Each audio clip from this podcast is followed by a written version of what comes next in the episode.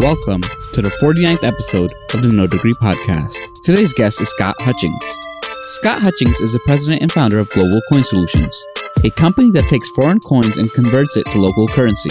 Scott has held many jobs in his lifetime. His first job was in a warehouse. He worked there for six years and moved his way up. He got a job one day selling computers for I B M. He knew nothing about sales or computers, but that didn't stop him. He had a natural instinct towards sales and worked hard. He was second in revenue for the entire chain in his first eleven weeks. He moved around to different departments and always made a great impression. He worked in marketing, project management, purchasing, and other departments. He worked some other jobs before finally coming across a company called CoinCo International. He learned the business and eventually bought up the assets from the company to do it on his own. He started Global Coin Solutions and was able to grow the company to three to four x the original company. Listen to Scott's story and learn how he progressed throughout his career. Subscribe to our Patreon at patreon dot com slash no degree. Every contribution is appreciated. This show isn't possible without you. Let's get the show started. So today I have Scott Hutchings from Global Coin Solutions. Can you tell the audience what you do? Basically what we do is we enable charities to be able to collect donations in any currency. By saying that, I'm talking about cold hard cash. I'm not talking about crypto or, you know, anything like that. We're talking about, in the case of the, the U S, as an example, how much Canadian money is floating around down in the U S. We have thousands of possibly millions of Canadians visiting Florida in a normal year. It's a second home to a lot of Canadians, and and there's a lot of there's a lot of Canadian money down there. At the end of the day, Americans, it might as well be a slug because it's not, you can't do anything with it. So what we do is is we actually work with the charities. They collect the donations, doesn't and it doesn't matter what currency it is. They do the collection.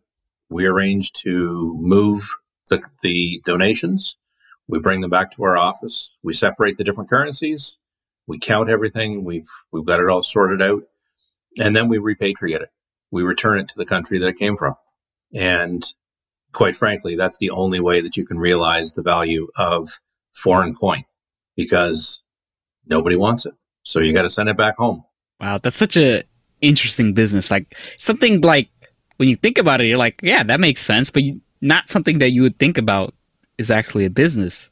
And nobody does. It's very interesting that in Canada and the U S, nobody's doing this. But if you go to if you go to England, I'm not joking, virtually every single charity has a foreign currency drive. They all collect foreign currency. Wow. Is it because it's just so much more common to travel between the countries over there? Because there are so many people in the U S who have never even left their state, right? I'm glad you brought that up, because one of the statistics that floats around out there is that only forty percent of Americans have passports. But let's put some perspective on that, though. forty percent of three hundred thirty-five million people, that's a lot of people. That's double the entire population of the U K, the entire population. So while it may be a small number as a as a percentage of the population, it's still an absolutely massive, massive number. In Canada, I estimate that there's between two and three billion dollars of, of foreign currency just sitting around collecting dust, doing nothing. In the U S, I have a hard time putting a, a firm number on it, but it's nothing less than ten billion dollars. I wouldn't be surprised. You know, I have a few dollars, so you can. Yeah, have that. Everybody does. Yeah. So let's go back to the beginning. What did you want to be in high school? I'm sure I, I'm not that different than, than a lot of people. I really didn't know what I wanted to do. And when I went to high school, we actually had grade thirteen. I kind of coasted through. I was I was one of those students who didn't have to do a lot of work to get good marks. Um, I, I, you know, I'm, I'm not I'm not a gifted student or anything like that. I'm not, you know, I'm average, but I was able to retain things well enough that that I didn't have to put a whole lot of effort into preparing. I remember one of the objectives, one of the thoughts that I had was going into the military. And it's interesting because there was just an article written about a Canadian who did exactly what I wanted to do, except that I wanted to do it like forty years ago. What he succeeded in doing was he, he joined the military. He went to military college. He became a fighter pilot. and he got onto an exchange program with the U S Navy, and he was actually flying fighters off of aircraft carriers. And I'm not joking, that's what I wanted to do. But I think he was the first, and he just did it. But things happen. Um, I was in a relationship, and I didn't think that uh, going to military college would be the right thing to do. So finished high school, and one of the things that I decided I did not want to do was computer science. It seemed everybody was going in that direction. And what year was this around? Uh, eighty-six. Okay. So I just said, that's not where I want to go. And then partway through grade thirteen, I, I had a realization that, you know, I, I'd like to actually get into automotive design, but I didn't have the marks to get into an engineering course like that. And as it turns out, I left high school, I worked for a bit, and then got married right away. That wouldn't be a, a smart thing to do either. So I just, I started working, and I worked, I worked hard. The first company I was at was a company called The Brick Warehouse. They were a furniture company here in Canada, and I was there for eight and a half years. It was my first real job. I worked in the warehouse in the distribution center. I worked in one of the stores. And ultimately, I decided to leave there because I couldn't see where I would go next. That was my challenge. And I'm not joking when I say that there are people that I worked with back in the late eighties and, and early nineties who are still in the same job doing the same thing. In hindsight, it was absolutely the best thing to do. From there, I joined I B M. I started working, I started selling computers. I had no sales experience. I had no computer experience. But just like everything else I did at the time, I went in with both feet and I excelled. You know, I just, I worked hard, did really well. I spent over thirteen years between I B M and Leno- Lenovo after they purchased the I B M P C division, and did just about every function within the company that you can think of: sales, marketing, management. I was in, uh, involved in finance at, towards the end. Uh, I was in project management. So it was it, it was a great rounding education, if you will. Then I was actually involved with a friend of mine. He had started a small business, and it was something that I wanted to get involved in. And when Lenovo came along and was handing out packages, I was one of the people that they wanted to package out. I'm like, sure, it's time. They had actually done that three years previously. And right, it was a year after they had they had finalized the purchase. And I found another job within the company, so they didn't get rid of me. But the next time they came around, I was ready to go. You know, I'd done what I wanted to do. And I had my next job lined up anyways. I was working for a small business, and it was about as far away, far away from computers and that area as you could possibly get. It was a specialty garage. Very different, but it was very educational, learned a lot of stuff, and then moved on, had a couple of, call it uh, intermediate roles. They weren't really things that were going to stick long term. And then And I'm not joking when I say this, I applied to a posting on LinkedIn. I read the job description, and, I, and, and at that point, I was I was actively looking for something different because what I was doing, what I wasn't happy with. And I looked at the job description and the way that they had it laid out. I looked at it, and I'm like, I can do that. I'm not sure what the company does, but I can do the job they're asking asking me to do. So I applied. Next thing you know, I get a an email from somebody in England wanting to set up an interview. And the regional manager, the uh, the director of the overseas offices, I'm not sure, what, can't remember what his title was, but he came over and interviewed me. We hit it off really well. It was basically the predecessor to what I'm doing now. So they were they were doing something very similar. So I ran their I ran their North American operations for a year and a half, and then they ended up shutting down. They had other business lines in the U K. They were having trouble over there, and so the entire business shut down. That's where it starts to get, you know, things really start to get interesting, because at that point, so we're going back six years ago. So, you know, that would put me at close enough to fifty. I had a couple of choices. I either go back out on the empl- unemployment line and try and find a job, or I figure out how to pick up the pieces that were left behind and start my own business. I liked what I was doing. It was good work. I had people that I that I was also concerned about, and I also had the charities that I was dealing with. It was kind of a a no-brainer looking back.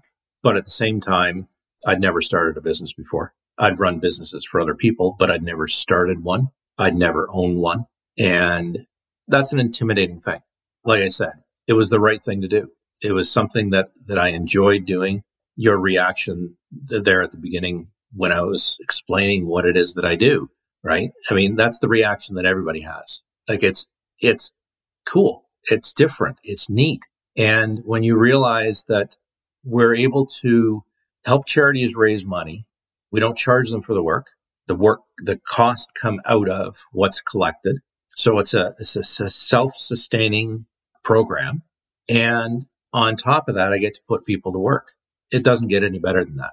It's better than selling computers. It's better than fixing cars. It's better than setting up showrooms of furniture. At the end of the day, being able to do something that you enjoy doing that is, quite frankly, different than everybody else is doing.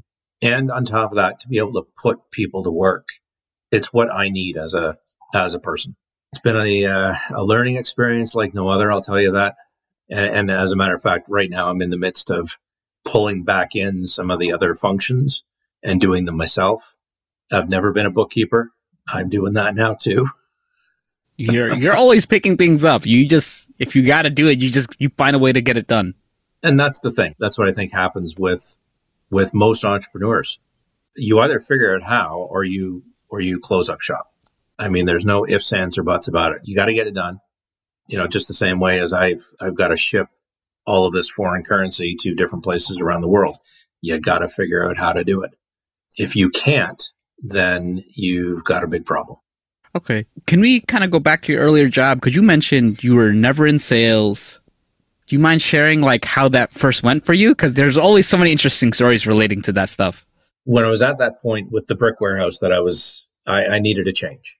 You know, of course, go out and apply to different job postings. And, and at the time, I B M in Canada owned a retail chain. They actually had at their, at the warehouse outlet, or at the warehouse, their distribution, main distribution center, they had a an outlet store. The store was hiring for an assistant manager. By that point, I had had a computer for, I think it was about six months, four to six months. I really didn't know a whole lot about computers. I'd never sold anything. Honestly, had never been involved in sales. But I guess I aced the interview. I mean, it wasn't just a sales role. It was the assistant manager for the store. I had the management experience. I had the people experience.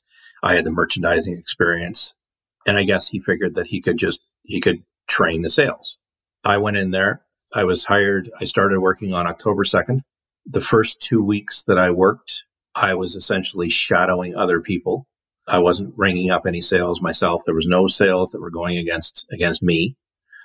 And one thing to keep in mind is, is working in the warehouse outlet, everything was essentially half price, right? Because it was all used, it was all refurbished, it was all open box, but it was essentially all half price.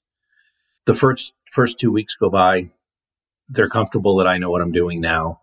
So I start selling, I start ringing up sales, I start dealing with all of this myself.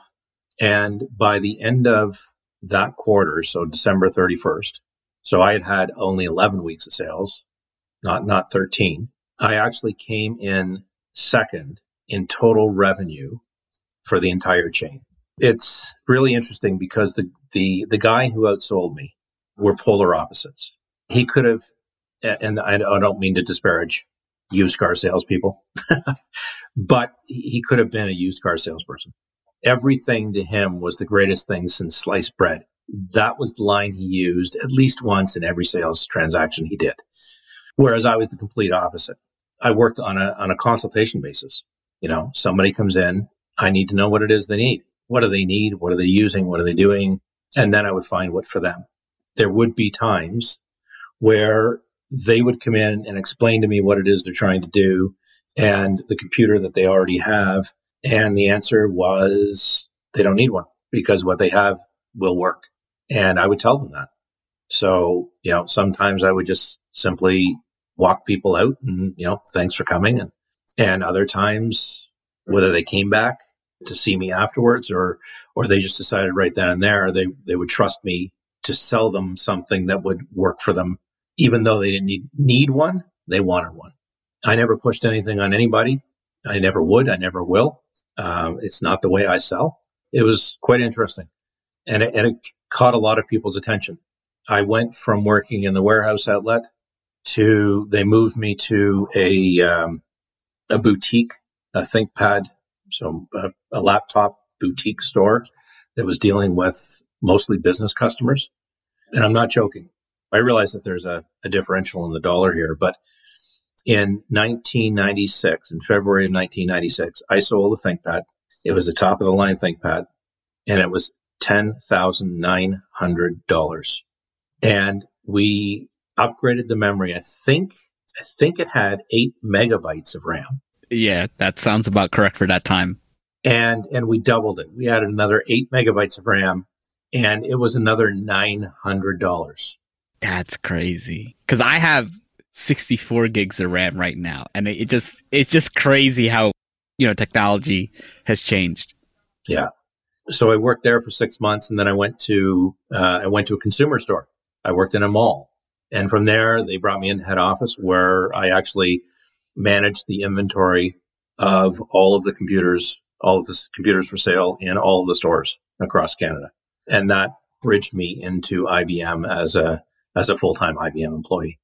At the end of the day, it comes down to hard work. It comes down to believing in yourself that you can do it. At the time, I B M had very, very, very few what they call professional hires. They always required degrees. And there was very few people that they would ever hire without them. But they hired me. How'd you convince them? Well, it wasn't it wasn't a matter of, of convincing at that point, because I had been hired by the store manager of the warehouse outlet, and he was autonomous to hire who he wanted. And at the time, the retail chain was a separate entity, right? It was owned by I B M. It wasn't, it wasn't I B M. While I was within that company, um, I B M took a, a different stance on the structure of their businesses. And they basically decided, if we want a business that we own or, or, you know, it's at arm's length or whatever the case may be, then we're going to bring it into I B M. And if we're not going to bring it into I B M, then we're going to cut it off and we're going to sell it. And they decided that they wanted the stores. So they brought the stores into I B M. Every management person, and I wasn't management at the time, every store manager, every head office manager was made an I B M employee right away. And there was two other people, non-management people, who were made I B M employees right away. And I was one of the two. Like I said, everybody could, knew my worth. They knew what I was, what I was capable of. I did good work, even though uh, at the time I wasn't out there selling. We had going into, going into the fourth quarter one year, we had a real bad inventory problem that we didn't have enough, and I B M didn't have enough. They wanted to make sure that their resellers had sufficient product, so they wouldn't allow us to, to take any of it. I literally had to move inventory from one store to another store to another store to ensure that we could sell the stuff off. We did.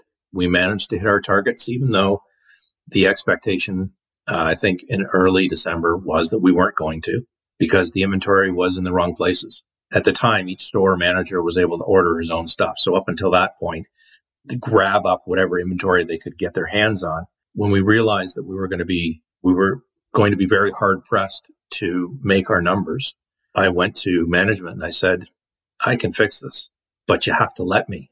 And it meant pulling stuff away from other stores.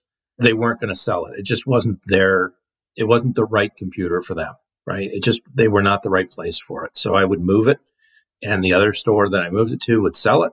And ultimately, some stores didn't make their, make their goals. Other stores exceeded their goals, but as a chain, we exceeded our plan, which made everybody happy. So you worked in, you said, marketing, project management. How'd you sort of move into these roles? And, you know, since you didn't have formal education or experience in those areas, how'd you get up to speed and do a good job in those roles? That's an interesting, interesting question. So one of the things about I B M is that they want their people moving every eighteen to twenty-four months. They want them in different areas. And part of the philosophy is just simply by allowing an employee to move within the company, they don't have to leave the company to get a new job. So you can retain talent. And the more an employee knows about different parts of the business, the more valuable they become. I was actually following somebody else's footsteps. There was a guy who came ahead of me. Uh, you know, he did similar things in the stores.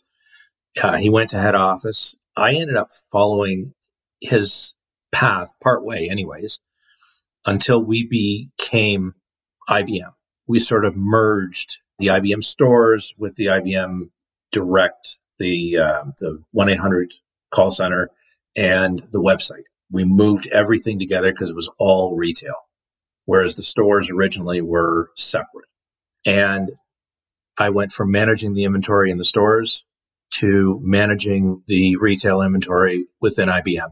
And then I was working side by side with, with another guy. He was the marketing guy. He was the guy who was putting together the, the specials, the bundles.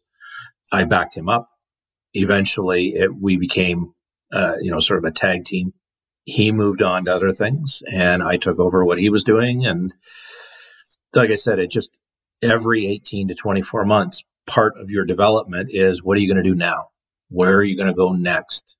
And your manager would guide you and try and, if he saw he or she saw something that they thought would fit, they would recommend it to you. That's one of the one of the projects. So I went from marketing to being involved in a project that was, I B M was was instituting S A P from an ordering perspective, ordering and, and inventory management. And ultimately their goal was they didn't want to have a warehouse in Canada. They wanted to ship straight from the manufacturing plant, whether that was in Guadalajara, Mexico, or if it was in China, it didn't matter. They wanted it to go straight from where it was manufactured to the customer. Because of some of the different areas that I had already been involved in, my manager thought that this would be a great project. He was actually heading it up. It was under his portfolio, and he thought that I would be a good fit for me. So he moved me over to there. And I'll tell you that our first test, we dropped an order, and in six business days, we had delivery from China to Toronto for a customer. That's crazy. That's quick. It worked. So now let's talk about more of your current business. So you started in twenty fifteen. You had some experience with the previous business. Now, how was it? Because it's always a little scary and just overwhelming starting a new business. How was the process like for you? It was all of those things. Scary, overwhelming. I had to pick up pieces. My relationship with the clients that I had had was solid. But of course, you're a brand new company. Small, it doesn't even begin to describe how small I was. It took some partnerships, external partnerships, to, in some cases, to convince other people. But once they started going, um, you know, it was it was full steam ahead. Things actually got so well. Things were going so well that one of the external partners that I had, ironically, they were based in the U K as well. By the way, just in case you didn't realize, the center of the currency exchange world is the U K. They came to me and they said, we're working with, with this one partner. Somebody who was doing some some outsourcing work for us can't do it anymore. Can you take over that outsourcing work?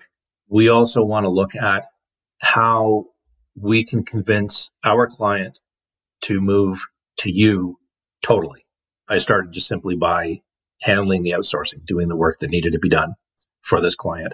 And then discussions happened between the company in the U K and the and the charity in, in the U S. Um, you know, of course, we don't have an Atlantic Ocean between us. I'm in Toronto, they're in New York City. So the synergy of working with me was really strong. And I'll tell you, that's it's my biggest client. It's one of, if not the biggest charity in the world.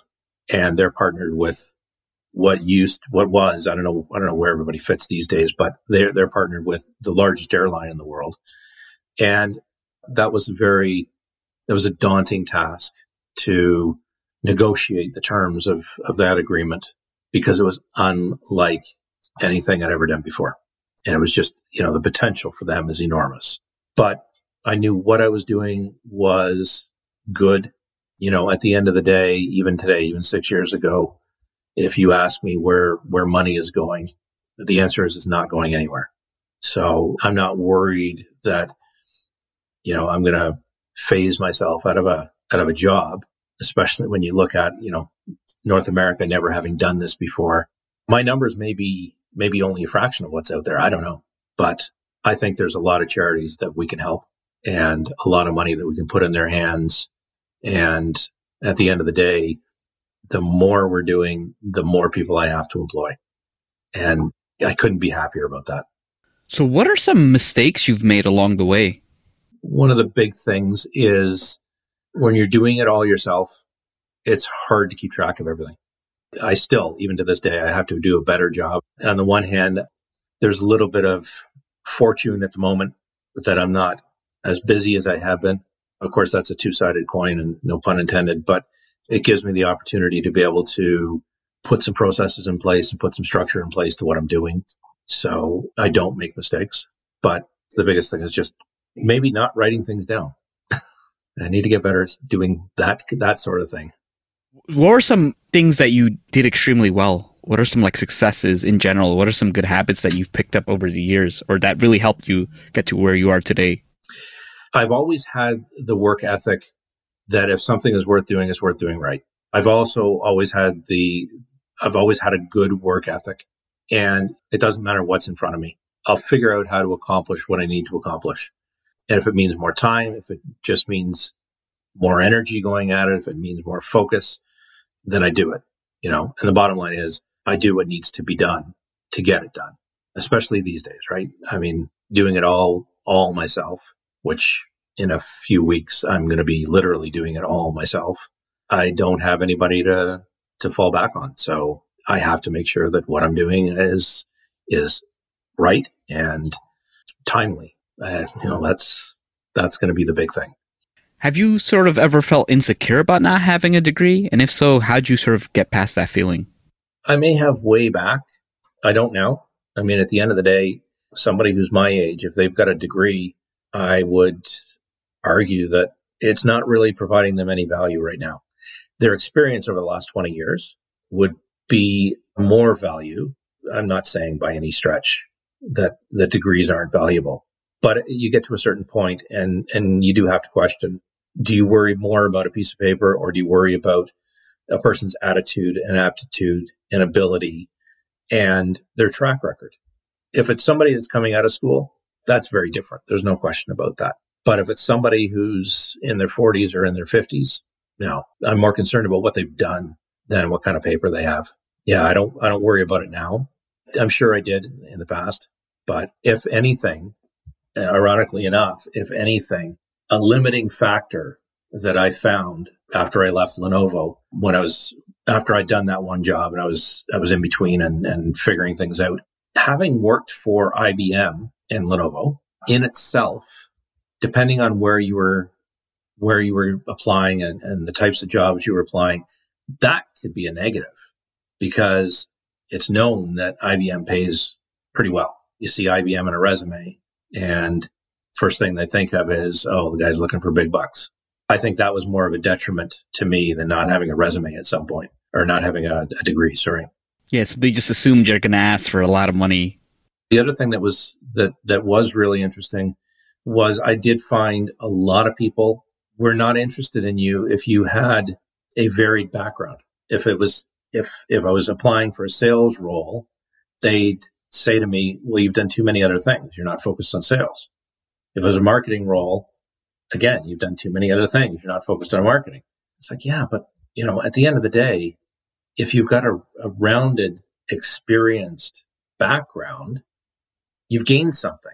When it came to when it came to the last company before this one, it was actually the diversity of what I'd done that was the attracting factor at first of my resume. The hiring manager, he looked at it and he's like, wow, okay, he, this guy's done everything that I need him to do. And it was perfect. So, you know, it just it lined up. And, and the fact that I had no degree never even came up.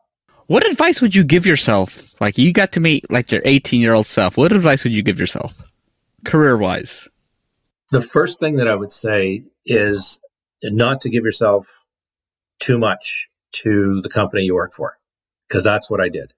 I gave myself wholeheartedly and naively expected that they would take care of me in return. It didn't quite work out that way. Yeah, because companies always sort of make these promises, and if you do your part and they don't live up to it, you wasted your time, right? You wasted that effort. It could have been spent doing on, you know, other things. Yeah, and after I left the Brick, one of the things I, I promised myself was I'm always going to keep my eyes open. And when I was there, I didn't. I was focused on what I was doing. I was doing it the best that I could. I was respected by by my peers, by by upper management. They knew what I was what I was capable of. But in the end, it was it was one person who ruined it for me. But it is what it is. And I'm not joking when I say this. The straw that broke the camel's back when it came to me deciding to leave there was I was the merchandising manager in the flagship store. I reported to the operations manager, who reported to the store manager. I had my annual review with my operations manager. He signed off on an increase and put it on his boss's desk. His boss, the store manager, signed off on it and put it on uh, what was the regional manager that I reported indirectly through. That regional manager turned it down. He turned it down because he saw me as a threat, when sadly, the only thing I was trying to do, I wasn't after his job. The only thing I was trying to do was make things better. If I saw something that wasn't right, if I saw there was a better way to do things, I would bring it up, right? But he didn't, he didn't see it that way. He nixed the, the increase. Unknown to me, after that happened, and don't laugh at this because it's a, tr- it's, it's a true story. My wife picked up the phone and called head office in Edmonton. And, and I was, I was in Toronto, and spoke to the V P of merchandising. She told him what happened. And the day that I resigned, day I handed in my resignation, the regional operations manager, who I'd known from my previous days at the in the warehouse at the distribution center, was a great guy who I worked side by side with many times. He came in with an increase, but it was too late. I mean, your wife's the keeper. She was just standing up for me, and I didn't even know she did it. He comes in and, you know, he, he wants to, he wants to give me this increase. And I'm like, I just resigned, man. Sorry. But that just goes to show. And that's, I mean, that unfortunately is a flaw with a lot of people. Developing people underneath you is not a threat to your job. Again, you know, it could be the fact that, like I said, there's still people there doing the same jobs that they were doing when I was there. So it's not like there's a lot of room for movement. But in most instances, when you've got people underneath you that you can develop, also gives you the opportunity to be able to move up and over and out. And, you know, because you, you train your replacement. I'm a big fan of Richard Branson, and his statement about employees, his belief about employees is you treat employees well enough that they don't want to leave. The customer doesn't come first. Your employees do. You treat your cust- you treat your employees the way that they should be treated.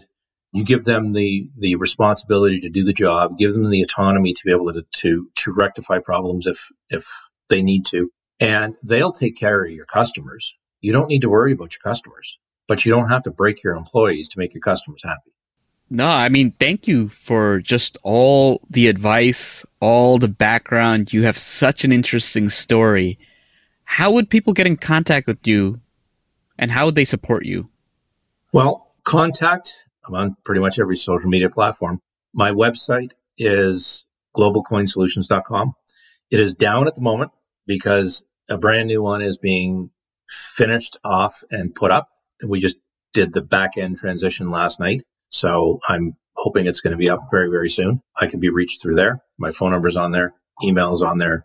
How you can help? I would say if you've if you've got a charity that you believe in, then have a conversation with them and, and encourage them to collect foreign currency, or, or encourage them to have a conversation with me, because there's a lot of money out there and nobody's going after it. So there's no competition right now. So the biggest, biggest problem with, with charities today is this cancer organization wants your dollar, and this heart organization wants the same dollar, and this dog rescue wants the same dollar, and this children's hospital wants the same dollar.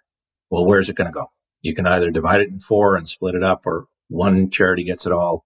With foreign currency, you don't have that problem. One day, I hope so. But right now, uh, any charity that wants to go after it, there's a lot of money out there to be had. And if you are a business who wants to support a charity, again, reach out, because I've got a program that we can help you. We can potentially help drive traffic to your business to support that charity. We've I've got charities that I work with now who have retail partners, and the retail partners are telling them people, again, before COVID, people were coming in only to drop off the currency. At that point, it gives them the opportunity to convert that person to a customer. They never would have set foot in their store without that. If we can get them to your store, the rest is up to you. But that's the hardest part, right? Is getting people to the store. This kind of a program can do that. That's amazing. Thank you so much for your time. Thank you for sharing your story. I know a lot of people will get value of it, and we'll definitely keep in touch. Thank you very much. I appreciate your time. Another great episode. Thank you for listening. Hopefully this information was valuable and you learned a lot. Stay tuned for the next episode. This show is sponsored by you. No Degree wants to remain free from influence so that we can talk about the topics without bias. If you think the show's worth a dollar or two, please check out our Patreon page. Any amount is appreciated and will go towards making future episodes even better. Follow us on Instagram or Snapchat at No Degree Podcast, on Facebook at facebook.com slash No Degree INC. If you want to personally reach out to me, connect or follow me on LinkedIn at Jonaed Iqbal, spelled J O N A E D, last name I Q B A L. Until next time, no degree, no problem, no degree dot com.